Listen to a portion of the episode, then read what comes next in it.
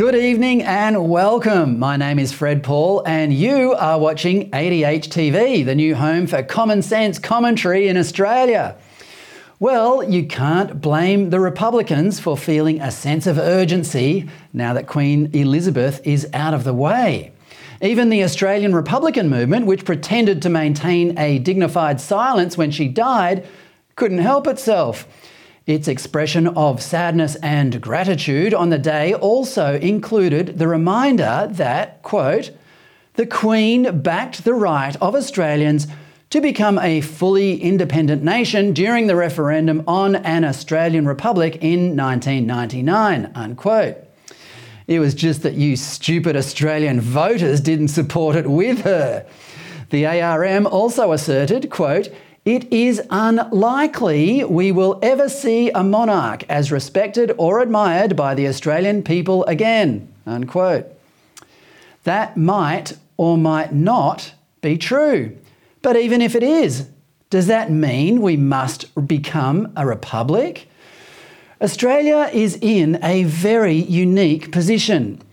Like the United States, our country was founded at the tail end of the Enlightenment when the ideas of freedom, equality, and individualism were becoming universal. Our laws, institutions, and culture were built upon these solid principles. And as a result, we are today a happy, prosperous, and widely envied nation. Unlike the United States, though, we never rose up against the empire. So we have, in my opinion, enjoyed the best of both worlds an egalitarian culture that nevertheless retained and revered the virtues epitomised by the monarchy humility, service, honour, humour, and hard work. The United States ditched most of those things and, through sheer patriotic energy and courage, became the world power of the 20th century. But look at it now. Some of its cities are like horror movies, with drugged up zombies fighting and defecating in the streets, and the powerful elite are locked in a fight to the death for the Capitol and the White House. Americans say they don't do pageantry, but they kind of do. Just as the death of Queen Elizabeth is reminding ordinary Britons and members of the Commonwealth of what the monarchy represents, the US also recently rallied around a significant funeral to remind themselves of what their republic represents. That funeral was for the violent thief and drug user George Floyd, whose death sparked riots across the nation, causing more deaths and billions of dollars of damage. The funeral was broadcast live on six television networks and featured a speech from future President Joe Biden. I grew up with Catholic social doctrine, which taught me that faith without works is dead, and you'll know us by what we do. Ladies and gentlemen, you've got to deal with the denial of promise of this nation to so many people for so long. It's about who we are, what we believe, and maybe most importantly, who we want to be. Who we want to be? Haven't they worked that out yet? The profound appeal of the monarchy is that it is a paradox. It's aristocratic, but it's accessible. It's powerful, but benign. Traditional, but modern. Formal, but in some way also relaxed. This can only exist in a system hundreds of years old. And here's an even bigger paradox replace the monarchy with a democratic republic, and instead of a hereditary aristocratic born to serve, you can easily wind up with a demented geriatric crook who can't even read an auto cue like Joe Biden. Compare Biden's, uh, Biden's um, George Floyd speech, which was one of his more eloquent from the past few years, to this wonderful speech by Prince Charles to a, to a religious conference in 2006. The loss of tradition cuts to the very core of our being, since it conditions that which we can know and be. For modernism, by its unrelenting emphasis on the quantitative uh, view of reality, limits and distorts the true nature of the real and our perception of it. Whilst it has enabled us to know much that has been of, of huge material benefit, it also prevents us from knowing that which I would like to refer to as the knowledge of the heart, that which enables us to be fully human. When was the last time you heard Peter Fitzsimons or any prominent Republican talk like that?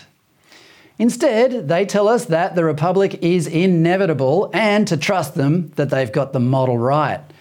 Oh, and also they want to reshape the country. ARM spokesman Craig Foster said earlier this year, quote, "We are resolved to create an Australia hostile not to each other but to racism itself." And as a secular country, anti discrimination regarding gender, sexuality, ability, colour, and race trump our wonderfully diverse religious beliefs. We choose equality as our national faith. Unquote. Uh, the nation was founded on equality, Craig. Do try to keep up, old son. As for those other woke talking points, I think there is more to a national ethos than worrying about each other's sexuality and skin colour. But now, a surprise. I wasn't always a monarchist. My generation discovered the fun of republicanism in 1977 when the Sex Pistols sensationally recorded their own subversive version of God Save the Queen, just in time for her Silver Jubilee. Like all good punk music, it parodied both pop culture and rebellion before quickly crashing and burning. We've all grown up since then. The leader of that movement, if there, uh, if there even was one, was the Sex Pistols singer, John Lydon who is older and wiser, but is still as opinionated and provocative today as he was as a petulant teenager. On the weekend, he posted this on his website Rest in peace, Queen Elizabeth. Send her victorious.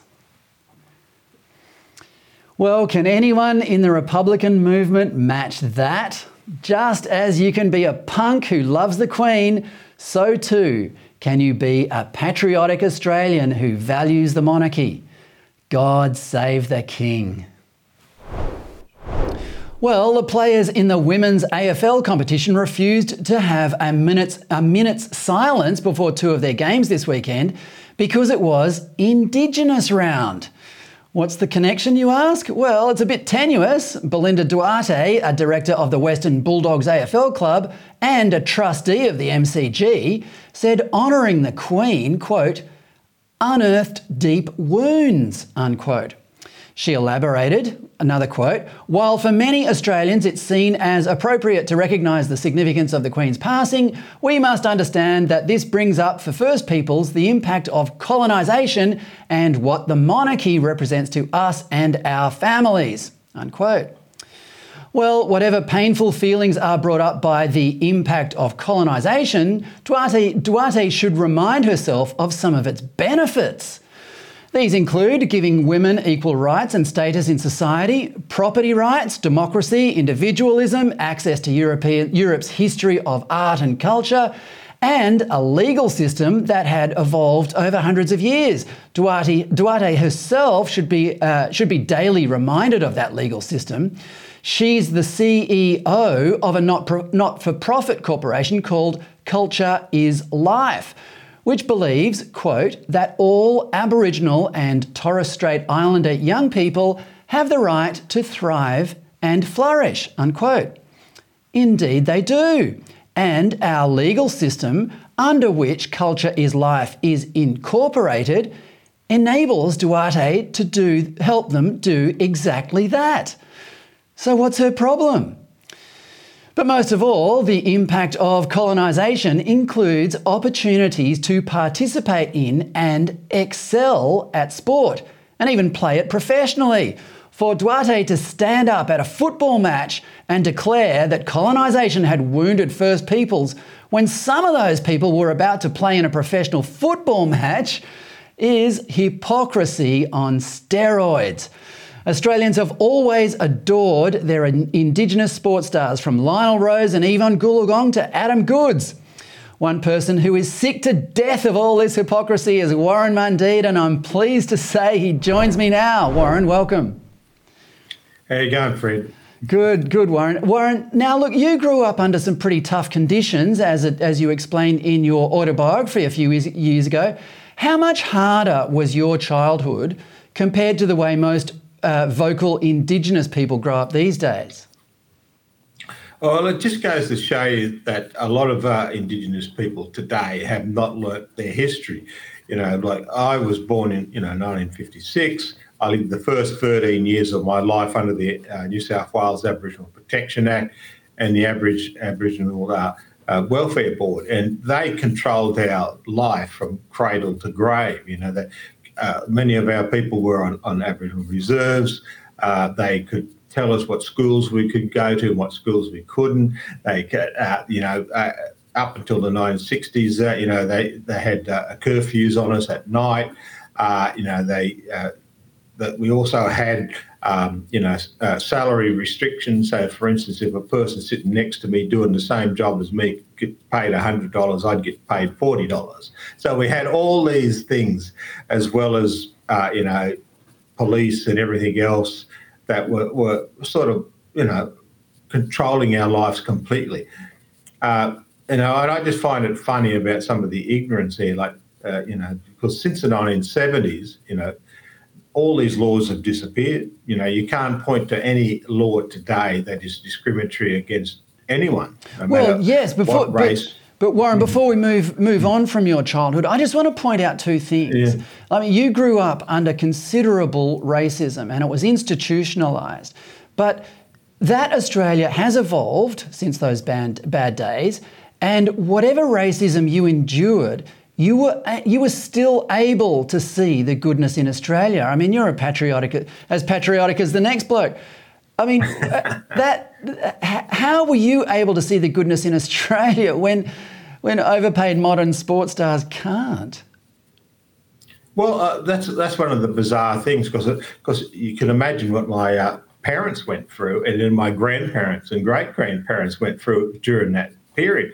What they taught us uh, growing up was don't be a victim. Uh, take control of your life, take responsibility for what you can achieve in life. Uh, you know, try and get as best education as you could, and and get a job and provide money back into your family, even if you got less pay than the, the, the worker next to you. You still worked and you still worked hard. And and I grew up uh, you know, with uncles and aunties and, and, and grandparents and um, parents and that, who worked really hard. You know, they worked in, in uh, cattle cattle stations because that's where I lived in North New South Wales with large cattle areas and that. And, they, and you can imagine people around 1900 into the early 50s that worked pretty hard, no matter what black, white, or brindle on cattle stations. And they and, and they did, and they worked very hard. And they but they also took pride in what they were doing. Uh, I, I, see photos of my uh, father, you know, and he's, he's they slept in humpies, uh, my grandparents and that, and and yet they they'd get up and they'd have a suit on to go to church, and it was pressed. I don't know how they did it actually. You had them pressed and clean and shoes, and and my dad being a bit of a dapper bloke, as you can tell, looking at me, that I've, I've, I've you know looked like him as well. Is he had his hat on and everything, and he looked he looked fantastic and they were always polite. They always worked hard, and and, and they took up challenges. You know, like my mother, uh, her grandfather was Irish, and he married an Aboriginal woman back in the 1860s, and he and um, and she wanted us to be uh, have access to education. So our, our, education was through the Catholic school system, and uh, and she, and I remember when the, uh, they didn't have a high school in our area. My parents uh, rallied a number of other people and talked the local uh, uh, Catholic girls' high school into accepting boys, uh, much to the pleasure of my older brothers. But it, it was, uh, you know, this is the type of people they were. They and and, and I, I, I really, you know, get so much pride in me because every now and again, you know, like I go home to Grafton and, that, and up through that Bayagugal Clarence River area, and people, old people come out and said, "Oh, you we heard that you're Roy and and Dolly Mundine's son. And I said, yeah, that's that's right. And they talk about how wonderful they were Wow. and how hardworking and, and, and stuff. And so, so by, they believe that you you dis- determined your life, no matter what. And I remember the fun, some of the funny stories, like the welfare officer come around to check our house out. And my, my mum got the broom and chased him, and uh, and he never come back. And so, so, so it's about that strength. Even though we were living in a segregated, uh, well, well, speaking of that strength, Warren, systematic. Yeah, well, speaking of that strength, strength, that contrasts a lot with these professional sports sports stars. I mean, sport. The, these people are playing a tough footy game. Isn't sport meant to make you tougher and more resilient? That's what I. That's what I couldn't understand. They're playing one of the toughest games in the world, you know, Australian football, and uh, and here they are. They get triggered by, uh, you know, you mentioned the word Queen and you mentioned the word colonisation, and and they fall down in a heap and they're laying in a fetal position. You know, I just find that really strange because the, people today they they hadn't experienced any of those laws. Uh, they got they have a very good education system. When I was a young bloke, I remember Charles Perkins. I was six at the time. Charles Perkins and John Moriarty come to our town, and there were two Aboriginal people. They're probably the uh, uh, who went to university. In fact, they're well known as being the first small group of people who went to university. And uh, we were all young kids, and we're sitting there going, "Oh, gee, this university must be really special, you know, this place." Because the, our parents were whispering about university. You know, didn't have a bloody clue what university was, but it must have been a great place because it like sort of sacred place because of the way my parents spoke about it. And I'll never forget when they turned up because you know, typically in the '60s, you know, they had that that, that nice suit on, a white shirt and a black tie, and, and their shoes. I never forgot their shoes. I looked at their shoes and thought, oh my God, they're just the most cleanest, blackest shoes I've ever seen. And and and, uh, and I and I, I thought, geez, uh, oh. I thought, oh, well, I'm going to get university. I just have to get these clean black shoes. So I used to polish my shoes every day just to, to be there, Well, to, to break out of that area. You were you were imbued with a sense of wonder about the world, and that's what life's about, Warren. But you know, if the It's AFL true. if the AFLW doesn't want to hold a minute's silence for Queen Elizabeth, perhaps it could hold a minute's silence for Elena Kukla and her two-month-old son Orlando. You might remember, Warren. Uh, um, these were the people murdered by Kukla's partner in Alice Springs in July. They were mentioned by uh, Jacinta Nampijinpa Price in her maiden speech in July. Um, Price was trying to highlight the desperately tragic conditions that women and children endure in remote communities. But instead, we get these, all this grandstanding about the Queen. Warren, why are urban Indigenous agitators so blind about what the real problem is? I just find it really hard. uh, You know, you look at people who are living in Sydney, living in Melbourne and Perth, and these large southern cities, and they seem to, to, to there's a fog between that cities and, and the north of Australia, where these in remote and regional communities, you've got these incredible uh, crime statistics. You know, they look at the statistics and they think that it's all a bunch of white fellas going up there and beating us up. In actual fact, it, it is dysfunction within those communities. You know, like the, you know, like the prime minister saying, "Oh, we should, you know, people should be able to spend their money their own way." They live in a fantasy world. It's like uh, when uh, when the premier of Queensland, uh, the former premier of Queensland, said, "I like to have a beer on my on my uh, veranda before I go when I go home from work, and then I like to have a, you know, decided on what type of red wine I like to have with before dinner." And I sit there going, what are you complete idiots? That's not the world that these people live in. You know, it's, it's not the world that even the people in the western suburbs of Brisbane, Sydney, and Melbourne don't live in. And, and, and I this is like they're all, I can imagine all these people coming home from the bush after wrestling with cattle all day, and they just say, oh, I think I might have a beer on the veranda, and then I'll check out the wine cabinet and see what's on the wine. No, these communities are massively unemployed. Uh, they're living in, in government housing, uh, and, and, and half of them is falling down. They have huge fences around them, uh, about two metres high, barbed wire fences, and that's not for the aesthetics, that's to keep people out. I've been in some of these communities where they actually lock us in in, in the accommodation for the night because of the threat of violence that that happens in these communities, and that, and it's all fueled by alcohol and and drugs. And you and I, I just don't get it how stupid and how blinded some of these uh, political leaders are. And and yet, you know, all they can worry about is whether or not they have to give a minute's silence to the Queen. But speaking of the Queen, Warren, what did she mean to you, and what does the monarchy mean to you? Uh, that's interesting because I, you know, as I've, I've said in, in, in a lot of times that I'm actually a Republican. I like to see a uh, elected uh, uh, president of an Australian citizen and that. But at the same time, you know, you know, I'm, a, I'm I think Joe Hildebrand called it I'm a lazy Republican because I don't want to get up and fight for it. yeah, I like to have it, but I don't want to fight for it. But it's um, but a lot of Aboriginal, in fact, quite a lot of Aboriginals are actually monarchists. You only have to look at uh, Senator, the former Senator Neville Bonner, and this is the other thing I get about the I can't get about the AFL. Uh, back in the 1930s, Sir Doug Nicholls, uh, he played football for for uh, Fitzroy, and he was the first Aboriginal to play for the Big V, uh, uh, Victoria. And, uh, and he was a, a monarchist still. He ended up being governor of, uh, of South Australia in the 19, late 1970s and that.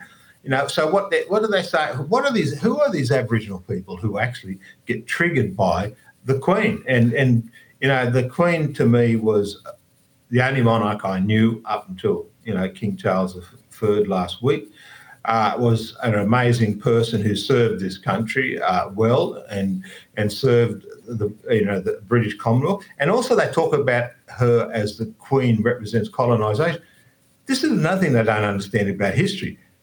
She came on the throne in 1952. It was the end of the British Empire.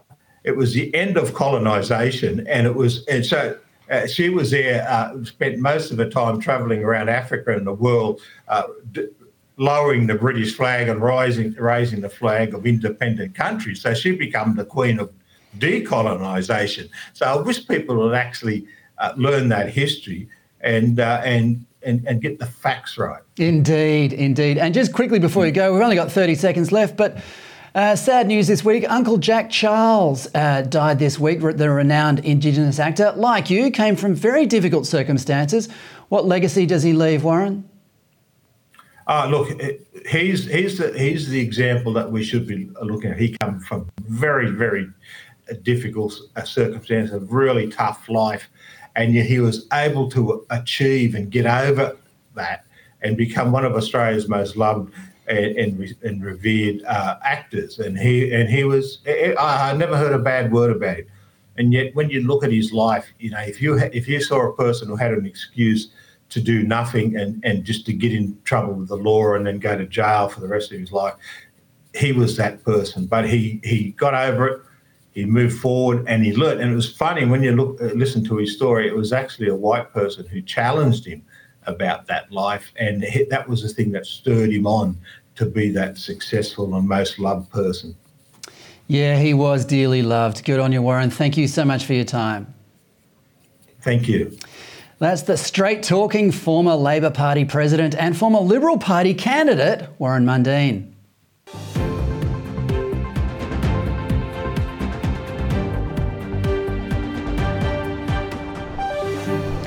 Now, if you think that being overweight is caused by diet, then you are probably a racist conservative with no understanding of the nuances of history.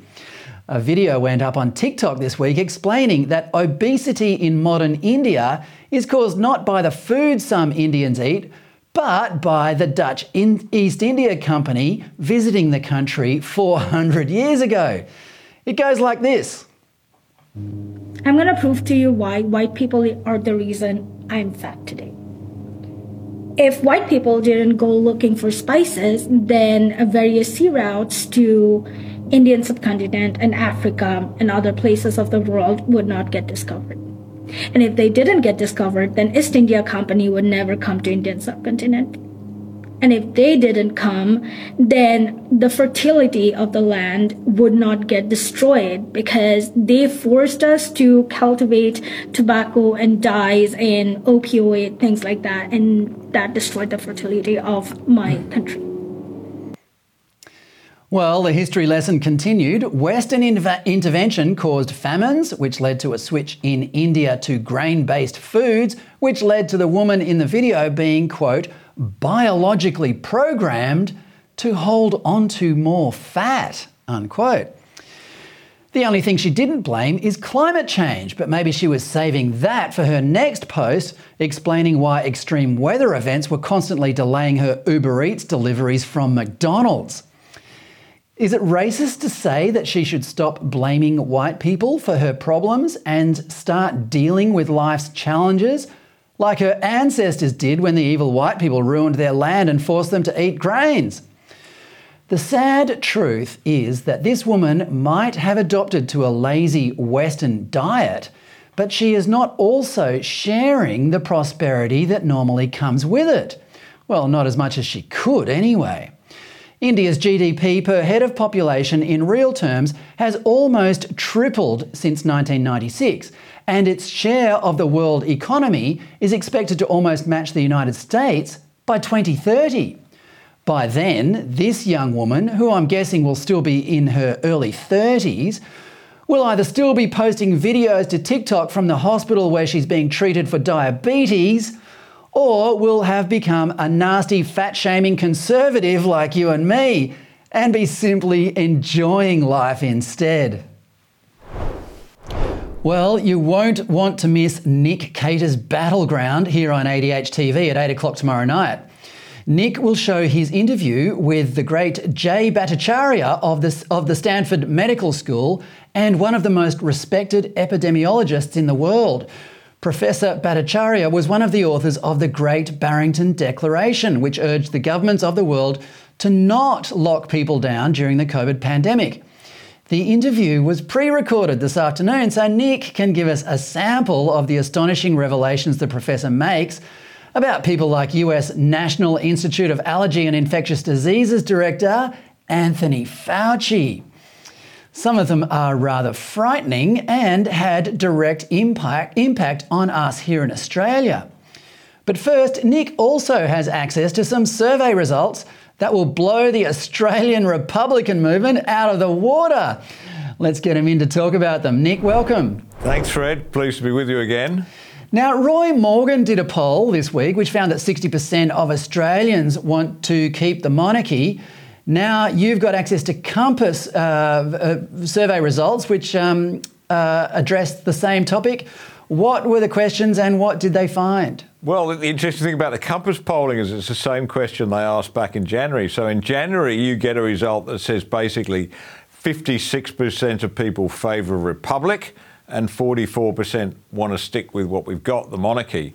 Now that's been reversed, so it's it's pretty much in line with the, the Roy Morgan fi- findings. Uh, uh, we are now 57% in favour of the status quo, in favour of the monarchy. So this is, of course, an enormous blow to people like Peter Fitzsimons, you know, the red bandanaed one of the Australian Republican movement, and others who who just thought foolishly. And I think this is a very patronising view they had was that the only reason people could possibly be content with the monarchy was, you know, there's some sort of sentimental attachment to the dear old Queen, and once she was gone, it was game on, and that's what he said. But it's been quite the opposite. I, I felt it would be. I just felt the way you know, Prince Charles became King Charles almost overnight with just zero ripples. And you just immediately saw how he grew once he was in that, that office, that very esteemed and very responsible job. It just seemed to me that people were not going to go for a republic. And, and it, that's exactly what's happened. In fact, they've gone completely the other way. So the death of the Queen, far from boosting their hopes of this grand inheritance they're waiting for, right? Uh, yeah. They're not going to get it. Well, one of the things about the ARM is they claim to understand Australia. They claim to, you know, have their finger on the pulse of the nation. How could they have got this so wrong? I don't know, Fred. They've been getting it wrong for so long, haven't they? yeah. I remember that point. I think it was when Malcolm Turnbull became Prime Minister, and suddenly it seemed that the Prime Minister of, of Australia, every Premier in the country, were all in favour of the Republican cause, and Peter Fitzsimons lined them all up, saying, Game over. But of course, that's not the way the Australian people saw it, and it's not the way they see it now. And I think that the mistake they made in 1999 was to take the Australian people for granted and assume very patronisingly that the only reason they cling to the monarchy is out of some old fashioned sort of colonial attachment. It's not that at all, it seems to me. It seems most people support the current system because, wait for it, it actually works. I mean, we have very stable democracy, power changes hands peacefully by and large. Well, let's, let's get to the change of the, the, the transition of power in a minute, but just just sticking on the ARM for a second, because on the day the, that Queen Elizabeth died, they put up a message on their website reminding us that the Queen supported the referendum in 1999. The implication is it was just the stupid Australians who voted against it. I mean, can you sense that the ARM's, the, the, this, the irritation being felt in the ARM's office these uh, days? You know, it, it, if they would, it, you know, they obviously want to get rid of the monarchy, but they, they'd quite willingly get rid of the entire Australian population, replace them with a new one if they could, you know. They, they, honestly, I think what, what you've got there, you've seen it over the years, Fred, that they are basically a hardcore of disgruntled baby boomers who've never been able to get over the dismissal of Gough Whitlam. Even though, as we now know, everything's on the record, everything's out there, it was nothing at all to do with the Queen. It was the Governor General's decision in Australia. And uh, despite the ripples it created, it, I think it was a justifiable decision given the absolute mayhem that was the Whitlam government and the chaos they were creating with our budget. Exactly. And, and in defence of our system, one constitutional crisis in a century is not a bad, not a bad strike rate, really. No, and guess what happened? Right? Uh, there was an election, you know, a, a couple of months after the dismissal, and the and the public overwhelmingly backed the dismissal by voting in Fraser. And, and, and we had a peaceful election three years later, etc. It was no big deal. It was obviously a big deal if you were, uh, you know, a wide-eyed young Labor uh, enthusiast in those days. Now a baby boomer in the, you know, in the later years, still looking back nostalgically on that era. Okay, big deal for them. You can understand it, but for the rest of the country, no, including new Australians, Australians who have been born since. For them, the system works, and uh, you know, when you look at the United States, why would you want a president? So that's why most people feel, and I think that they've never come to terms with that. Interestingly enough, Albanese seems to be stuck in that groove too. Yeah, he's he's stuck between a rock and a hard place, isn't he? The but you came here after you arrived in Australia after seventy five. You uh, you're a you know a, a dual citizen.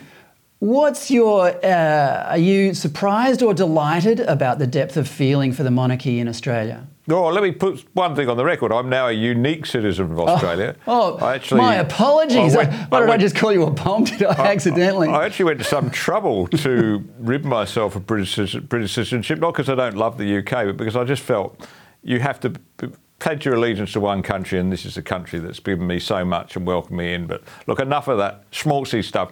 The interesting thing is, Fred, when I was in the UK, I really was not a great fan of the Royals at all, particularly during that period, you know, the 80s, uh, the 90s, when you know, it was really just a soap opera, and there were all these sort of really disappointing young princes and princesses behaving, you know, like like you know, like idiots. So I was not. A, I didn't appreciate it because in Britain, you you know, it's just there. It's always been there. It was only when I came to Australia, and uh, in 1991 when I actually became a citizen and I had to swear allegiance to Her Majesty, her heirs and successors, and I really started to think about this. Why does Australia cling to what I thought was an old system? And then I realised eventually, you know, I learnt the beauty of the system. You've got a, a, a head of government who is a, a, head of the nation who is apolitical completely, is not interested in one side of politics or the other, simply acts there as a, a sort of rock of stability and, and calls makes the hard decisions about who should be in Parliament when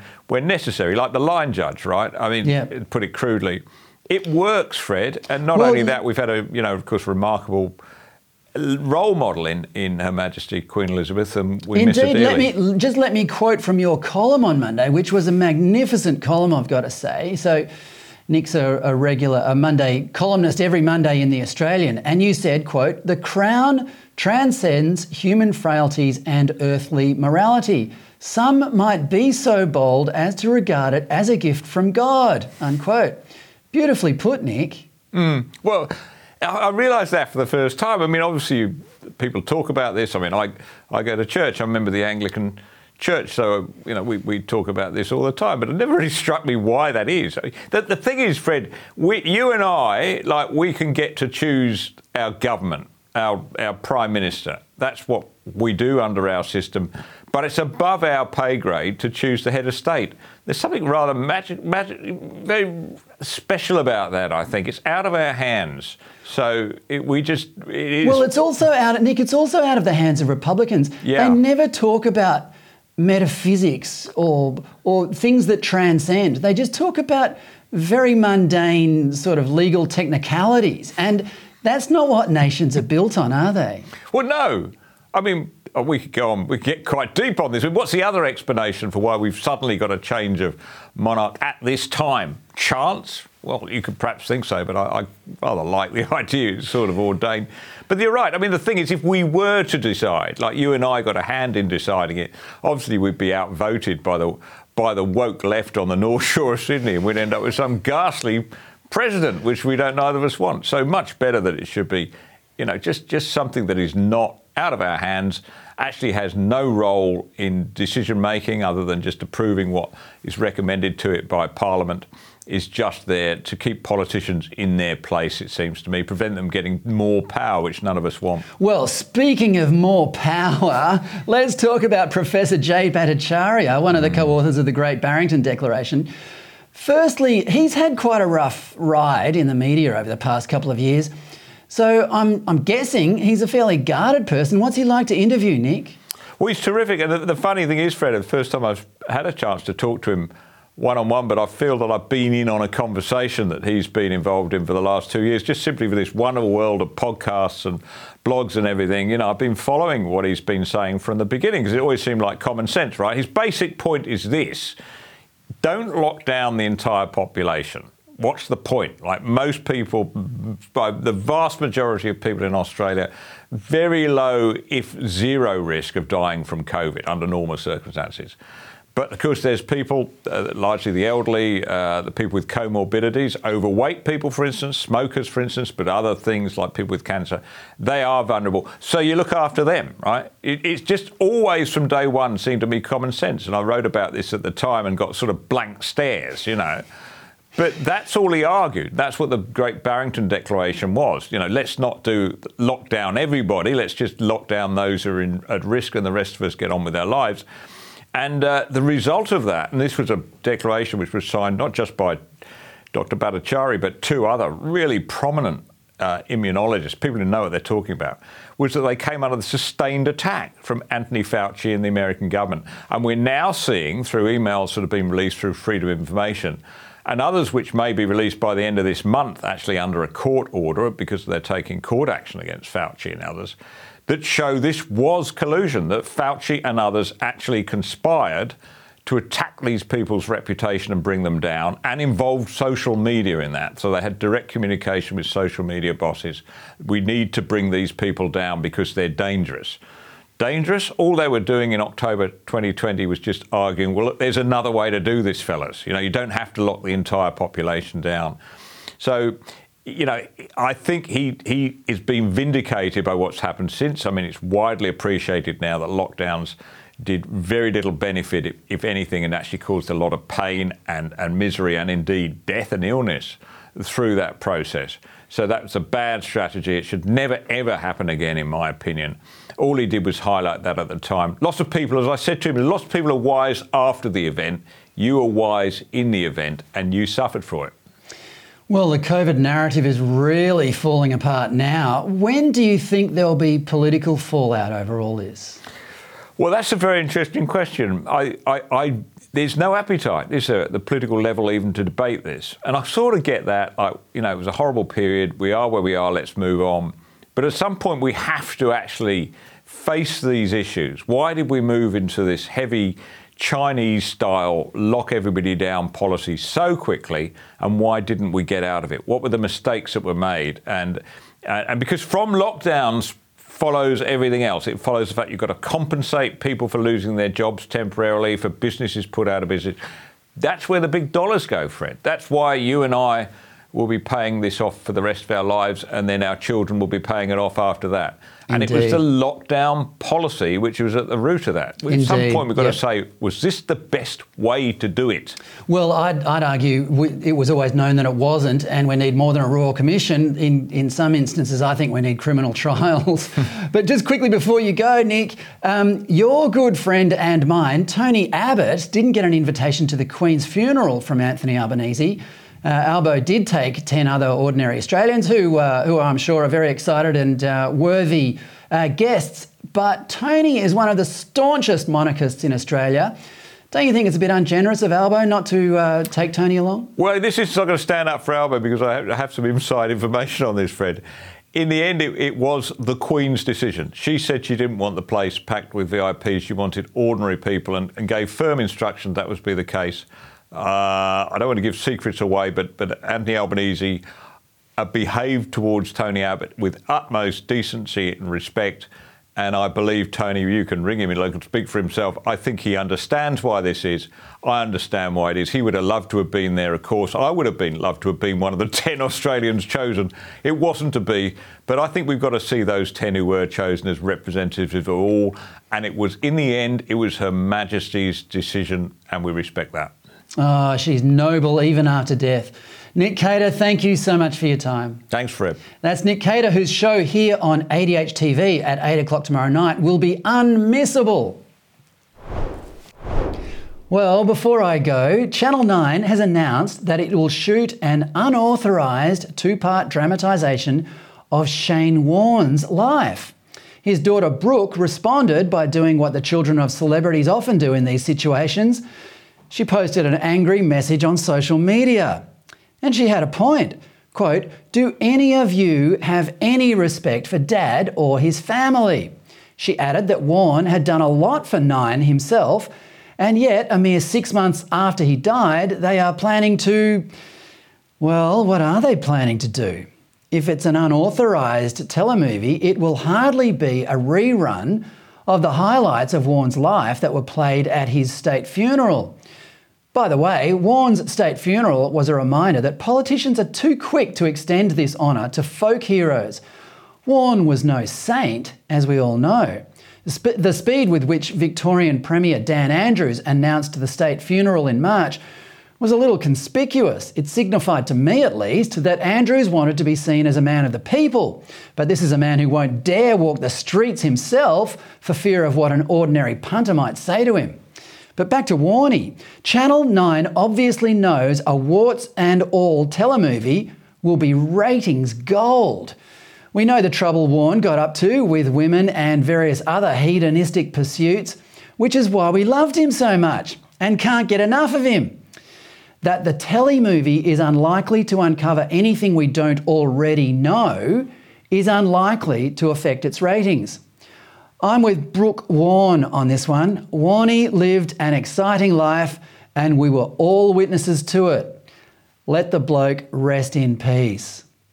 Well, that's all from me. Thanks for your company this week. Don't forget to tune in to Nick Cater's Battleground at 8 pm tomorrow night, followed by a special edition of David Flint's Save the Nation, in which David, Alan Jones, and myself discuss Queen Elizabeth's enormous life and legacy. David and Alan both met Queen Elizabeth, so they have some good stories to tell. And I'll be back here again on Monday at 9 o'clock. Good night.